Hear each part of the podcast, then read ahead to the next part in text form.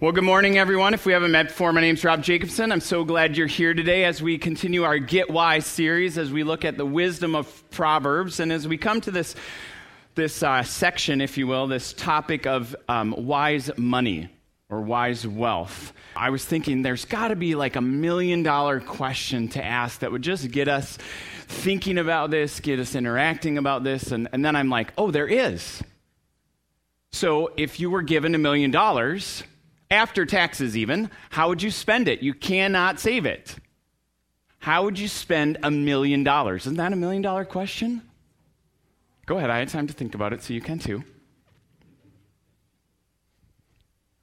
I would love to see that beautiful horseshoe waterfall in South America and take the airplane ride over it and then get to go on both sides, both the Argentina side and the Brazil side. That would be something I'd like to do. I'd probably, though, take the first five or six hundred thousand dollars and buy this little piece of property over here on 147th and Johnny Cake that's like six or seven or eight acres that, that somebody in our church actually designed the, a place that we could have a campus and a church. And I, so I'd buy that land and either lease it or, or gift it to the church and then maybe start a little nest egg fund of the capital campaign for that and maybe send help my kids go to college. But that's just how I would spend the money and I had a little more time to think about it. But the question really reveals something about where our heart is. See, Jesus says that, that the mouth speaks what the heart is full of.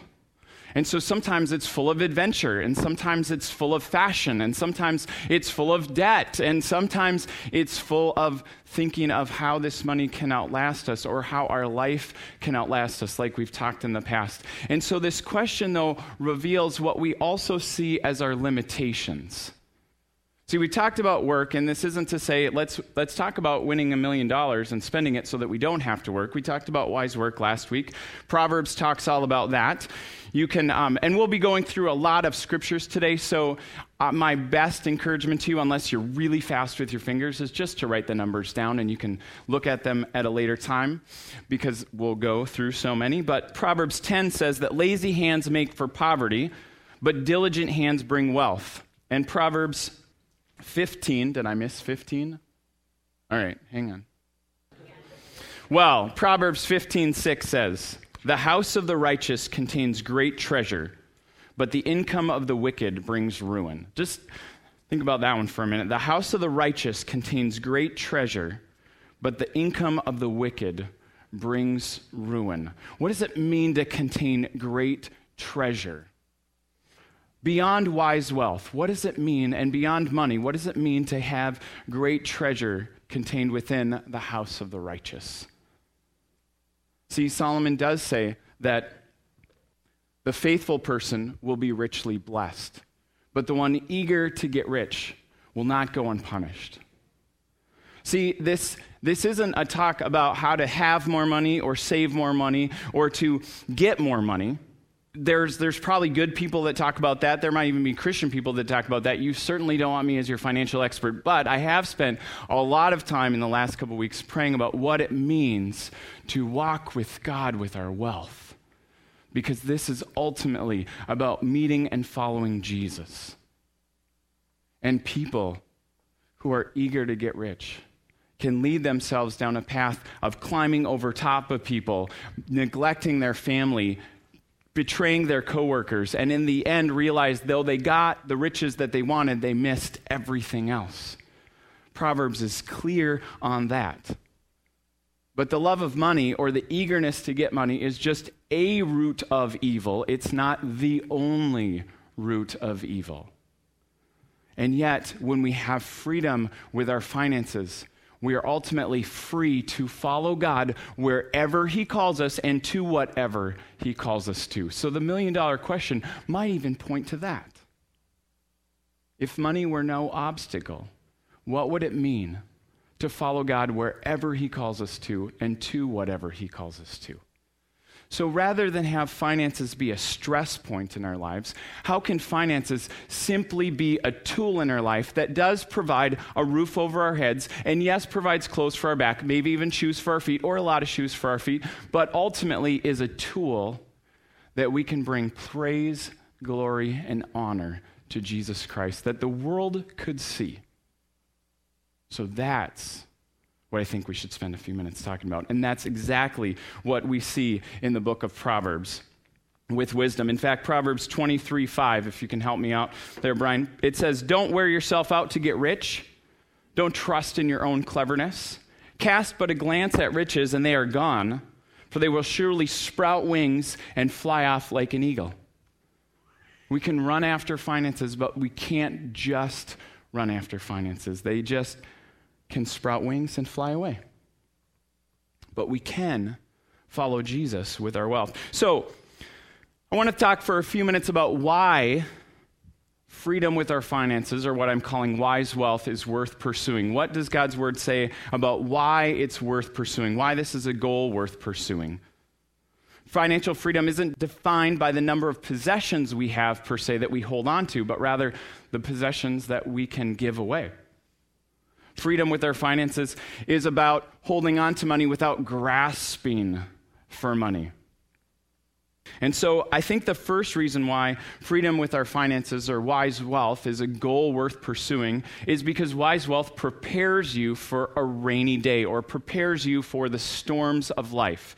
Think about how Jesus said it in Matthew 7. Matthew 7 is pretty much the end of the Sermon on the Mount, and he says, If you hear my words and you put them into practice, you're like a wise person who builds his house on the rock. See, when the rains came down and the streams rose up and the winds blew and beat against the house, it did not fall. But everyone who hears my words and does not put them into practice, they are like a foolish man who built his house on the sand.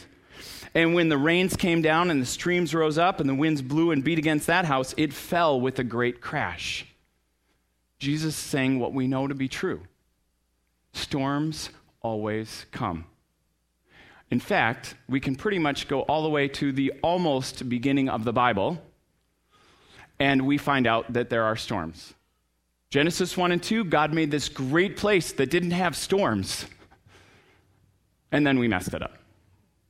And then the rest of the Bible from Genesis 3 on is how God is redeeming and restoring all that is broken in the world, and that includes you and me and all of us. And so from that point on, there are storms, and we will face them. Some of them may be our fault, many of them are not our fault. But being wise with our wealth means that we prepare for the storms of life. Now, some people think that getting new brakes are a, a storm, like they're a giant financial crisis that, oh my gosh, I need new brakes. But most of the time, needing new brakes is routine maintenance on a car. Thank you, mom and dad, for helping me learn that. Houses break down, they need maintenance. Cars need maintenance. People get sick. These things just happen in life. I don't know if they're a storm or not.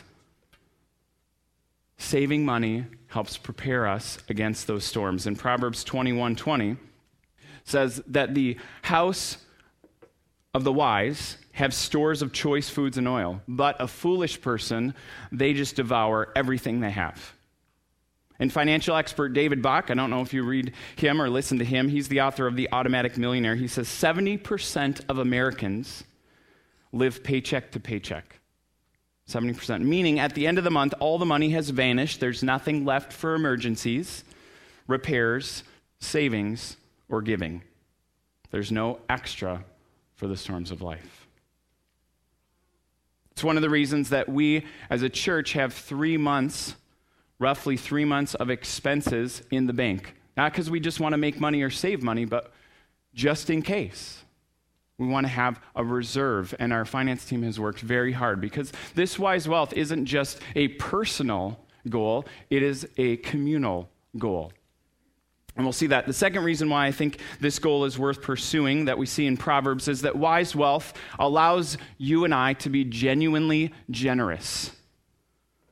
I mean, Proverbs 29 7 says that the righteous care about justice for the poor, but the wicked have no such concern.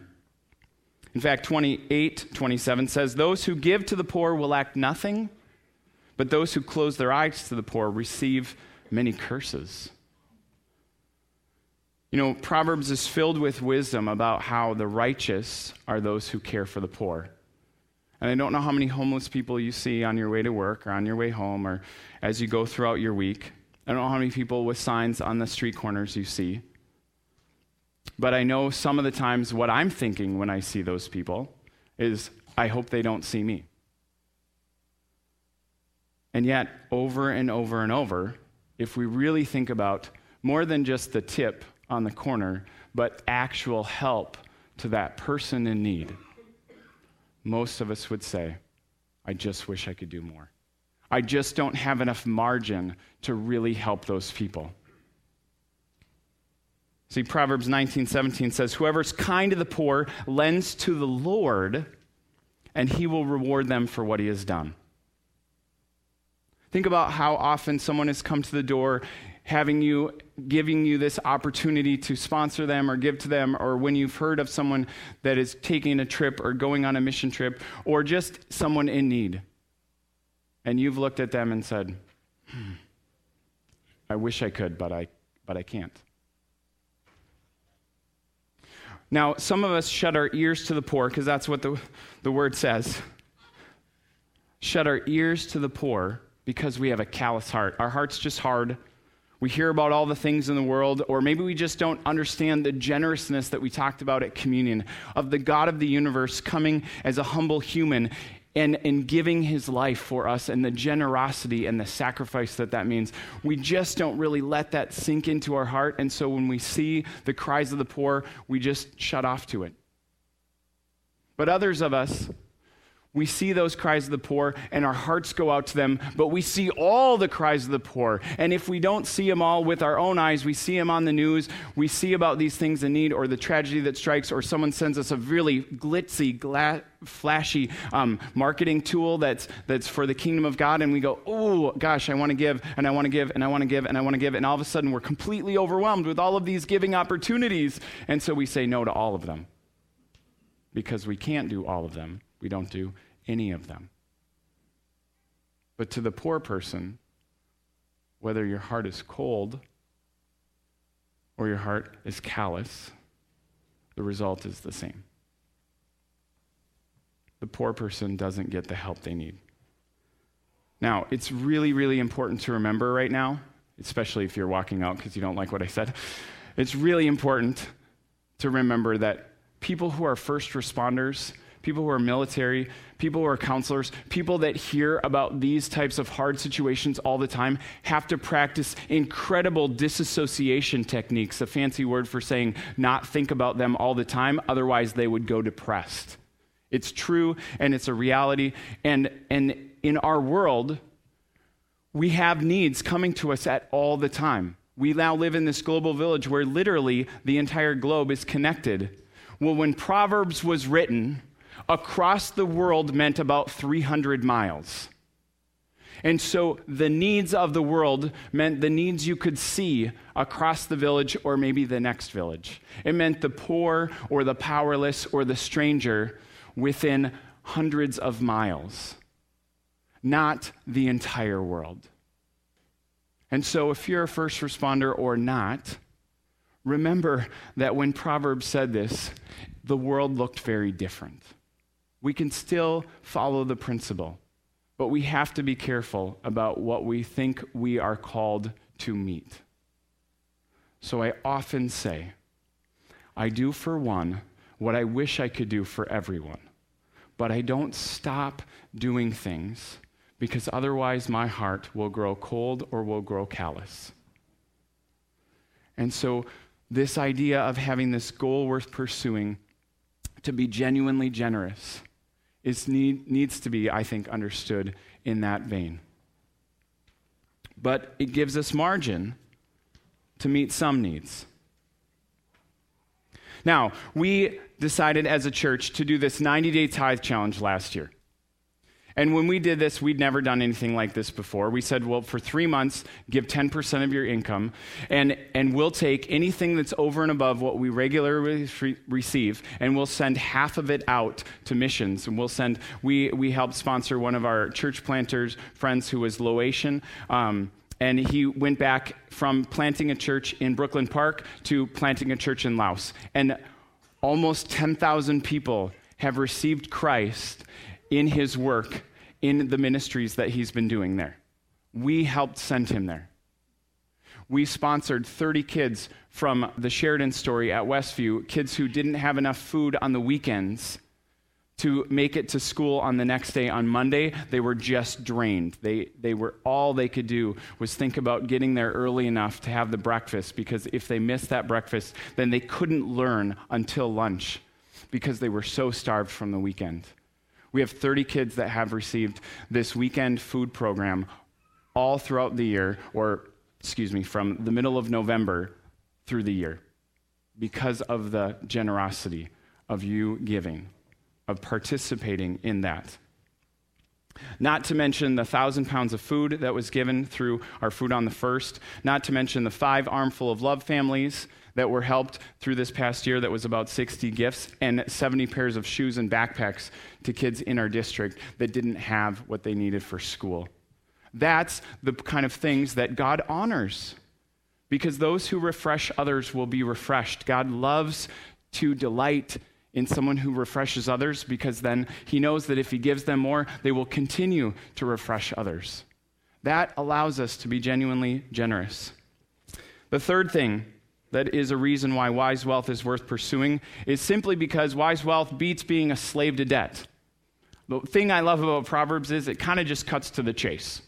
Proverbs 22 7 says, The rich rule over the poor, and the borrower is the slave to the lender.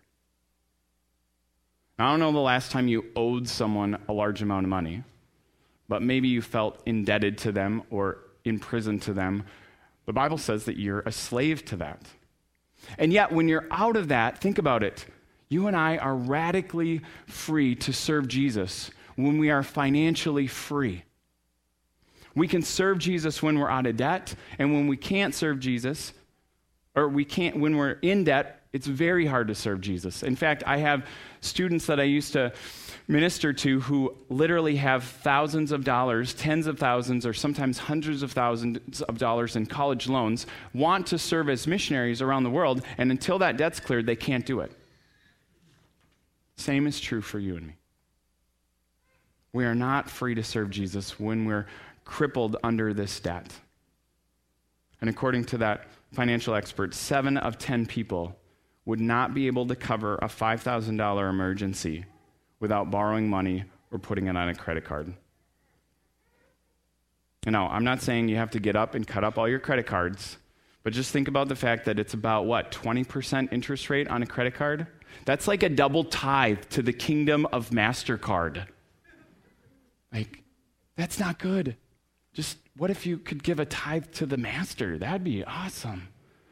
God would use that.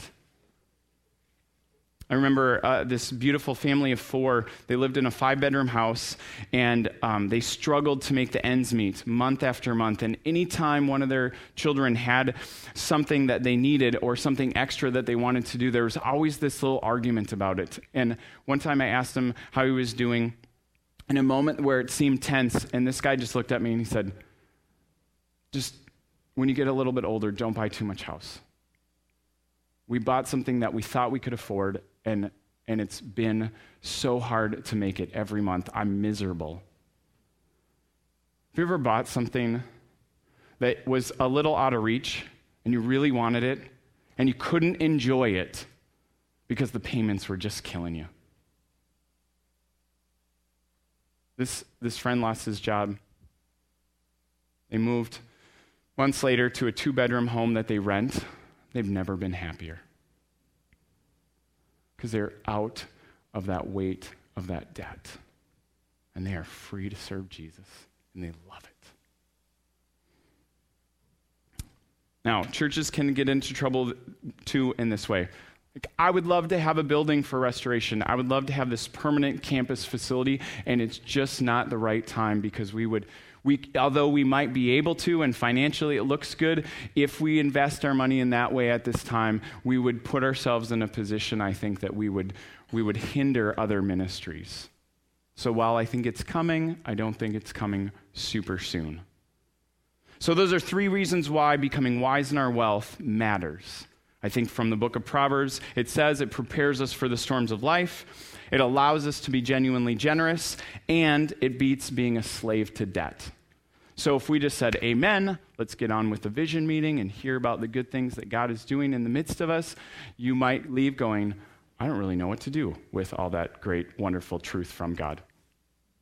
So I thought, well, what would Solomon say? And in the practical wisdom of Solomon, I think there are four steps to becoming more wise in our wealth. And the first is stop sinking. See, Proverbs 13, 7 says, One person pretends to be rich and yet has nothing. Another pretends to be poor and has great wealth. So, how do you know you're sinking? Well, if your monthly expenses are greater than your monthly income, you might be sinking. If you have unpaid bills from the month before last, you might be sinking. If you constantly worry about money or get this pit in your stomach when the credit card bill comes, you might be sinking. And if your most solid financial plan is going back to the question we asked at the beginning what if I could just win a million dollars? Or I have this really rich relative that I'm hoping gives us this windfall. I'm kind of praying they die sooner than later. God forgive me for that. Then you might be sinking. But here's the amazing thing okay? People get out of debt all the time. Just like people start exercising who've never done it regularly, just like people stop smoking even though they've done it all the time, just like people lose weight like they've never done it before. And it happens all the time. It is hard, but God is faithful in it. You can get out of debt. And we have several people who've gone through Financial Peace University. If you are interested in that, write it down in the back as you leave today. We'd love to take a group through another class, but you just need to stop thinking. And sometimes it means trusting God with your needs. There is something beautiful and childlike about seeing something you want. I still do this. My wife would probably say you don't do it enough, but I do. See something that I want and I wait to buy it. Even though I could, I wait. And I ask God, is this something I need? Is this something I want? Is this something I would want in 30 days? And there's something truly childlike about asking God to enter your purchases, to inviting Him into your walk, even when it includes your wallet. Because this isn't a talk about saving money, it is a talk about walking with Jesus. Sometimes it means not only trusting God with your needs, but it means trusting God in your place in life, your assignment. There are lots of us that would like to be somewhere else or do something else. And yet, in the waiting, God is teaching. In the place where you are, if you don't like where you are, simply ask God why He has you there in a genuine way and what He wants you to learn. There are all kinds of stories about people who have been anointed by God, special people chosen by God that ended in, up in really, really stinky places. The pit in the bottom of a dungeon, Joseph, um, leaving the prince of Egypt and going into smell with sheep like Moses. Um, Jonah is in the belly of a whale. All of these people are anointed by God. David in a stinky cave. And that's exactly where God had them to teach them who they were and whose they were. And so, can you trust God in your waiting and in the assignment that He has you for? So that's what it means to stop sinking. I think it also means that we have to choose to live below our means. Proverbs 21:20 says the wise have wealth and luxury but the fool spends whatever they get. To choose to live below your means means that unlike um, the average American who eats out four times a week, that's what the National Restaurant Association says, maybe you'd like to eat out once a week. Do you know if you did that, if you just ate out once a week instead of four times a week, according to the National Restaurant Association, you'd save over $6,200 a year. That's a really great start in an emergency fund or maybe a new car fund. And speaking of new cars, if you are um, the average American and you have a car payment of $378 a month for five years, I looked it up, um, and you're 25 years old, and, it, and you have this job, and you're like, yes, I can buy this new car. And instead, you choose not to buy the new car. You drive the really old but paid for car that doesn't get you a lot of dates, but you know, you drive it and you take that $378, hang with me now. Teenagers, this is really important for you too. Okay? $378 a month from 25, 26, 27, 28, 29, 30. Okay? Invest that money, drive the old car. After that, stop saving. Buy the car you want. You will have over a million dollars at 65 years old if you can, you know, make what the interest rates of the market say that you would make. A million dollars. Discipline choosing to live below our means. But it's hard because, you know, if you're on Facebook, there's over a billion people on Facebook. And when you put on Facebook, you don't put real. You put better than real. You put the Instagrammed filtered you. You put the photoshopped you on. You, you look at a billion people who are trying to be happier or more successful or richer. They're putting up their exotic vacation or their new car or their big house. And if you compare yourself to them, guess what? You will be depressed because you will compare yourself with the real you, not the Facebook you, the real you. So choosing to live your, below your means means that I'm going to have to spend my money not like I watch my friends on Facebook because they're people in debt. They're people who are giving to the kingdom of MasterCard. They're people who are not walking with Jesus everywhere they want to be. They're walking with MasterCard everywhere they want to be. So just decide to live below your means. And if that's hard for you, because it's hard for me sometimes, I have to compare down rather than compare up. Because on Facebook, you'll always compare up. But when you consider that the if you make $50,000 a year you are in the top 1% of world wage earners. If you make 50,000. If you make $70,000 a year or more, you are in the top 25 the top quarter of 1% of wage earners in the world. So sometimes it does help me to think I don't know if I really like if I add up all my hours and think about what I make like $20 an hour just seems depressing. Well, people in Ghana make like 8 cents an hour. I know that their living conditions are different, but sometimes it does help me to compare down. Because comparison kills our contentment, and the only way we can live below our means is to practice contentment.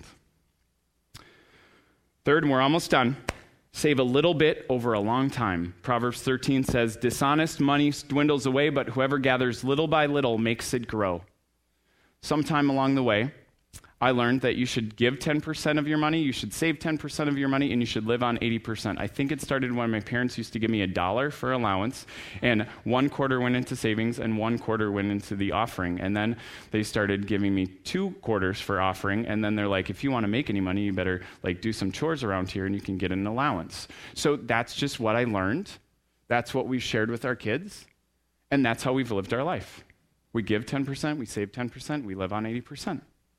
And little by little, it's starting to grow. And if you can do that with a quarter and you're young and it seems insignificant, then when it's not insignificant amount of money, you can do it later.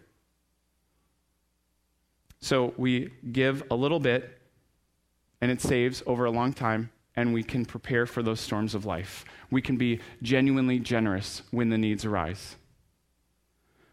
And finally, if you can't give 10%, please don't feel guilty. If you're like not saving right now because you just can't make the ends meet, don't feel shame in this because Jesus loves you exactly where you are, as you are, unconditionally, and there is no shame in that.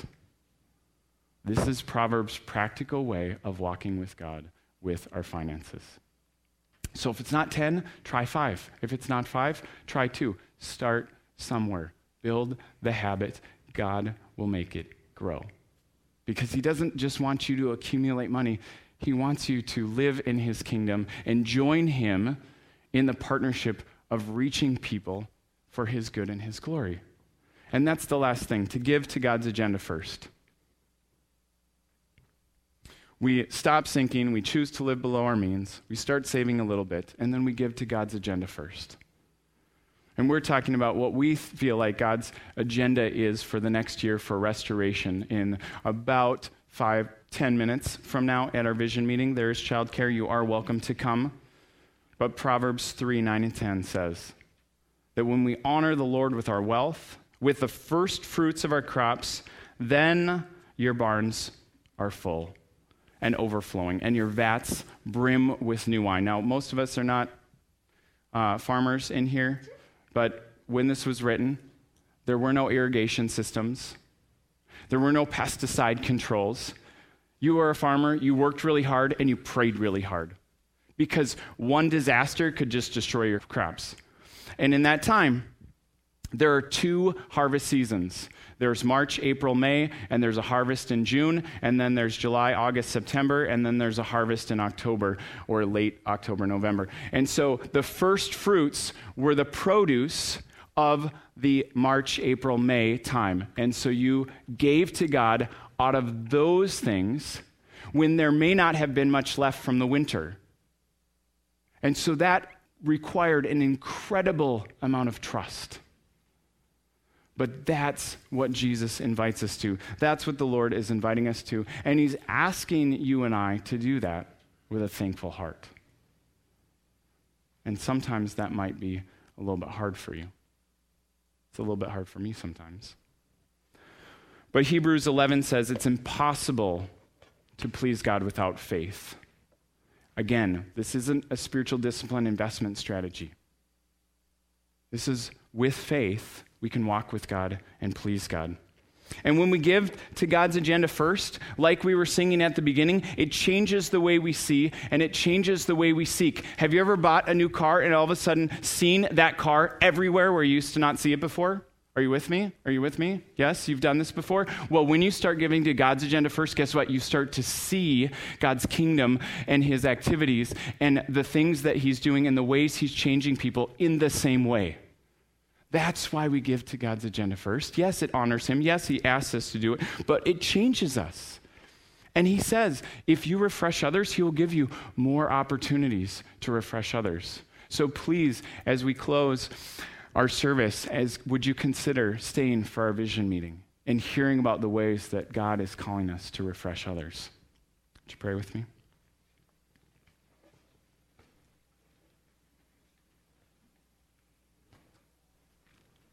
God, I thank you for the ways in which you speak, for the time to go through your word and Proverbs and look at wisdom. Pray that what is not of you would, would go away, but what is of you would just start to plant in our hearts, no matter how old we are and where we are. That we would start to have our faith impact the way we spend our finances. God, that's why we bring offering to you. So that every week, every moment, even if we give somewhere else or we give online, that we could have a conversation with you about our finances, that, that the way we spend and the way we invest and the way we give would not be something we do as our, ourselves alone, but we would do with you. So as we prepare for this offering, God, we realize it's not about growing this place. It is about seeing your kingdom advance, to seeing more people understand you, who you are, what you've done, and how they can partner with you to see the world redeemed. God, that is our hope. I pray for those specifically, God, that had such trouble hearing these words because of where they're at. I pray that they would know beyond a shadow of a doubt that you love them completely, that you walk next to them, that you smile at them, and you want your best for them. I pray that even now, if someone needs prayer, we could just go back to the prayer cove and we could spend some time with you, God, and discern what it means for them. They would have the courage to join. In Jesus' name, amen.